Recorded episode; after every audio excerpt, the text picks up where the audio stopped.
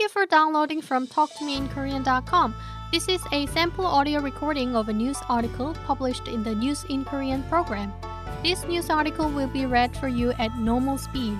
For more information about the News in Korean program, please visit talktomeinkorean.com slash newsinkorean. 과도한 운동이 암세포 키운다. 과도한 운동 후 근육이 당기거나 아픈 건 피로물질인 젖산이 분비되기 때문입니다. 이 젖산이 세포 성장 단백질과 만나 암세포의 성장을 돕는다는 사실이 처음으로 밝혀졌습니다.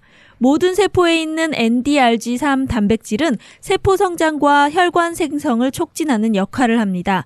그런데 이 단백질은 정상 상태에서는 자연적으로 분해되기 때문에 제 기능을 못하지만 산소가 부족한 상태에서 젖산과 결합하면 암세포를 키우는 기능을 한다고 합니다.